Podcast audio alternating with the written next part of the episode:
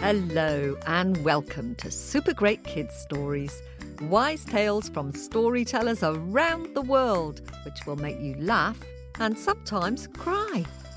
Recommended from ages 5 to 105. I'm Kim, and I love stories. Hello, Super Great Kids. How are you doing? I spoke to Super Great Kids fans Una and her brother Finn from New York City this week, and they were very excited to go out and play in some freshly fallen snow. I wonder if you've been having some snowy weather. Now, the story in this episode is from Russia, and it's got lots of frost and snow and ice in it. Did you know in many cities in northern Russia they pour water over their town squares in winter and they turn them into gigantic ice rinks to skate on? And the people there make huge homemade ice slides, which is a bit scary for the grown ups but are very exciting for the children. Can you think of things you like to do in the snow while we have a quick word with the grown ups? Hello, super great kids. I'm back. Did you think of some good things to do in the snow? Maybe sledging or tobogganing, making snow angels or snow animals, or listening to stories while you watch the snow falling from inside your snug, warm house. So, stamp the snow off your boots and snuggle down to listen to this sparkling fairy tale from Russia all about a little girl called Maroosia and Father Frost. Are you ready? Here's Emily Hennessey. Little pigeons, come on in. Oh, it's a dark, cold night. Come and sit by the fire. Oh, have some warm tea. Get yourselves settled and cosy little pigeons, because I have a story to share with you. Long, long ago, at the edge of the forest, there was a little wooden house. Here lived a man and a woman. They loved each other, but they were sad because they had no children.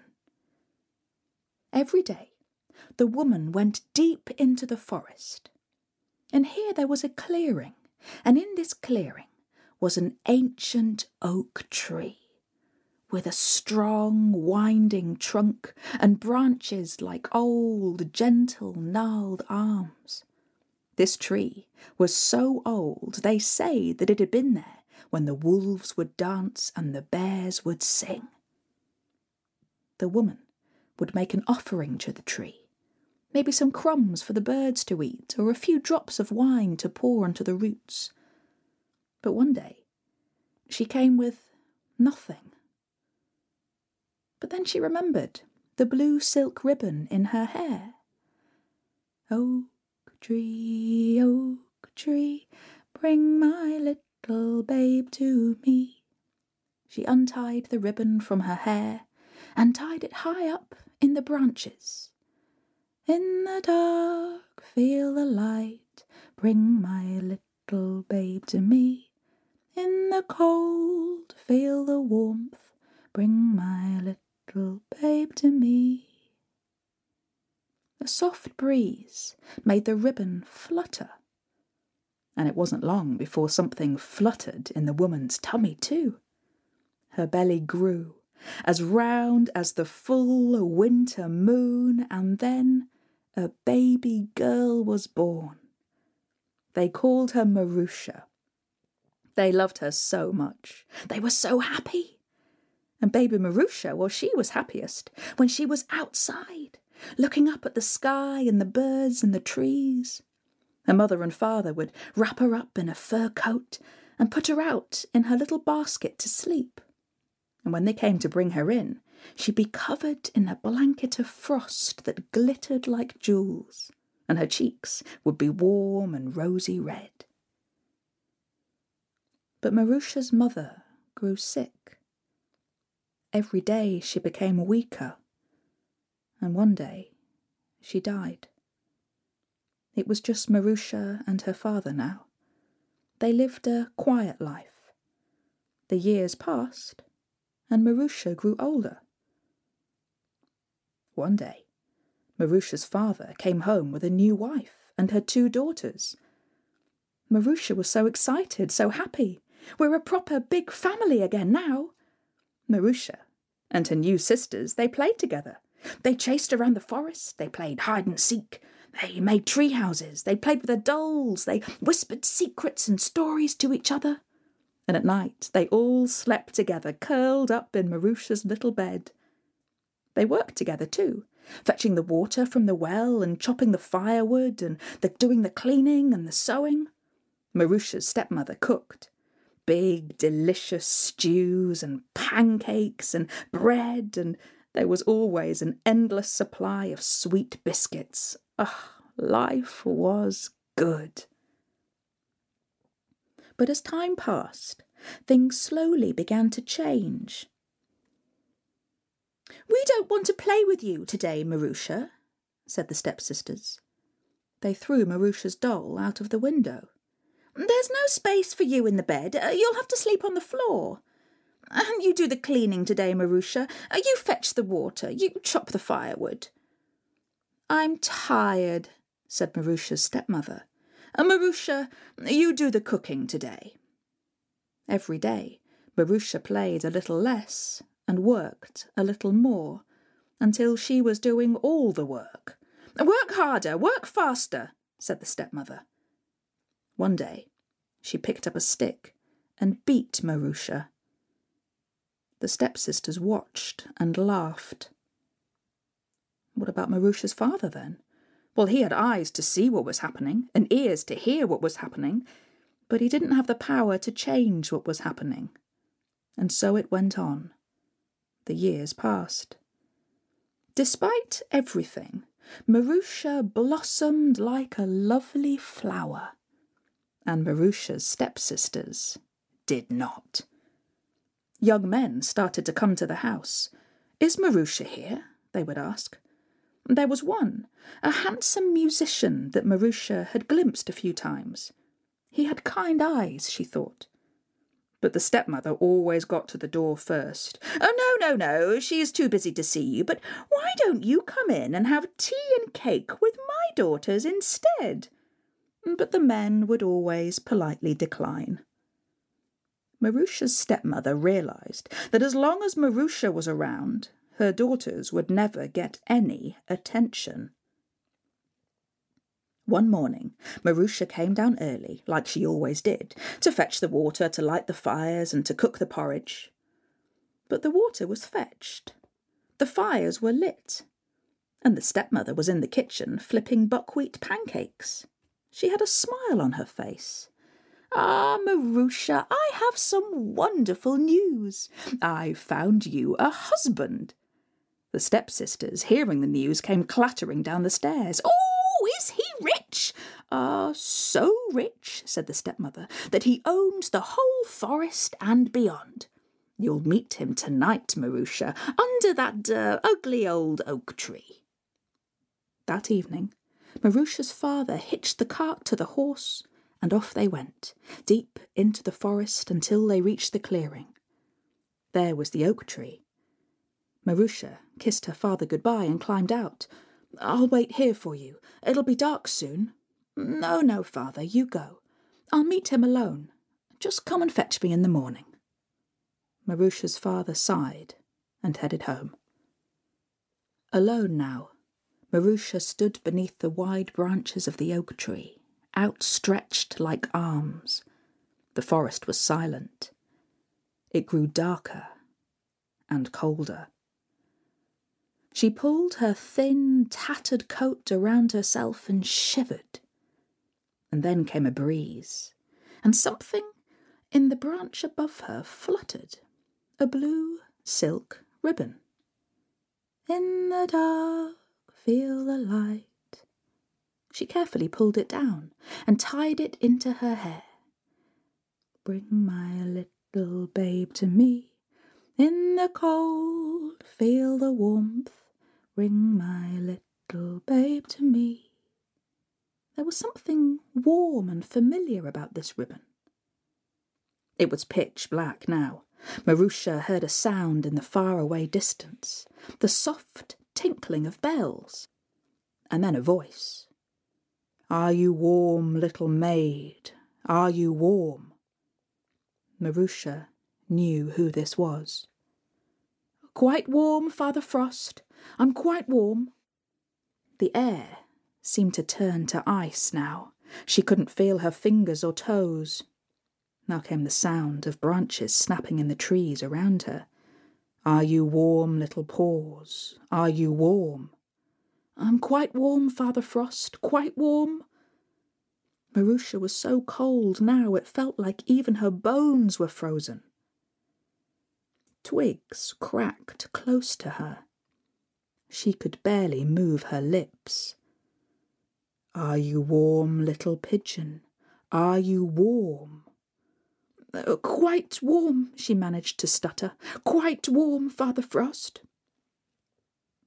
All of a sudden, the huge, bright, full moon burst out from behind the clouds and shone down on the forest. Standing before Maroosia was Father Frost, smiling, handing her a thick fur coat and a necklace of jewels that glittered like frost.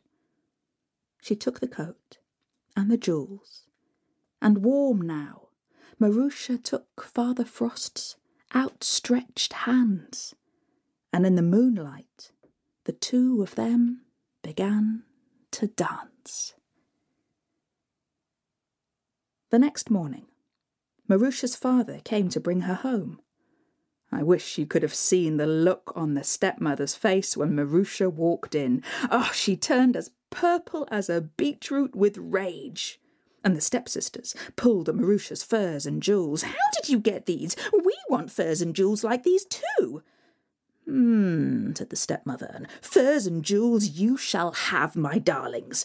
Tonight you'll go to the forest, and in the morning you'll come home with even more riches, don't you worry.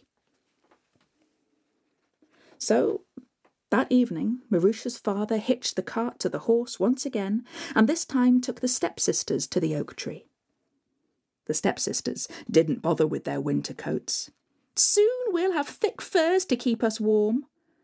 I wonder, will there be one husband or two? Well, if there's one, he'll marry me, of course, because I'm the most beautiful. No, he'll marry me because I'm the most clever. No, he'll marry me because I've got the prettiest ears. He'll marry me because I've got the daintiest ankles. They began to fight, to push and shove and pull each other's hair. They didn't notice how dark it got. They didn't hear the sound of the bells in the distance or the snapping twigs. They didn't hear the voice that said, Are you warm, little maids? Are you warm? It got colder, much colder. The stepsisters were frozen. Your face is as blue as a blueberry. Why, your face is as purple as a turnip. Um, you're a tooth chatterer. You're a bone clatterer. You're as numb as a rock. You're as dumb as a stone. Are you warm, little paws? Are you warm? Go away, whoever you are. We are waiting for our husbands. They slapped each other's faces, they knocked each other down to the ground, they rolled and they wrestled.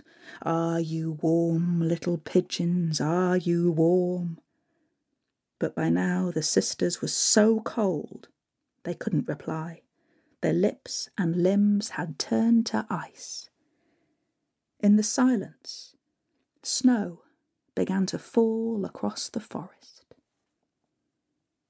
In the morning, it was the stepmother who drove the horse through the thick white snow, through the forest, to the clearing. Under the oak tree, she found her daughters, completely frozen like ice statues, both snarling and still mid fight. She screamed so loudly that it sent the wolves and the bears running to their lairs.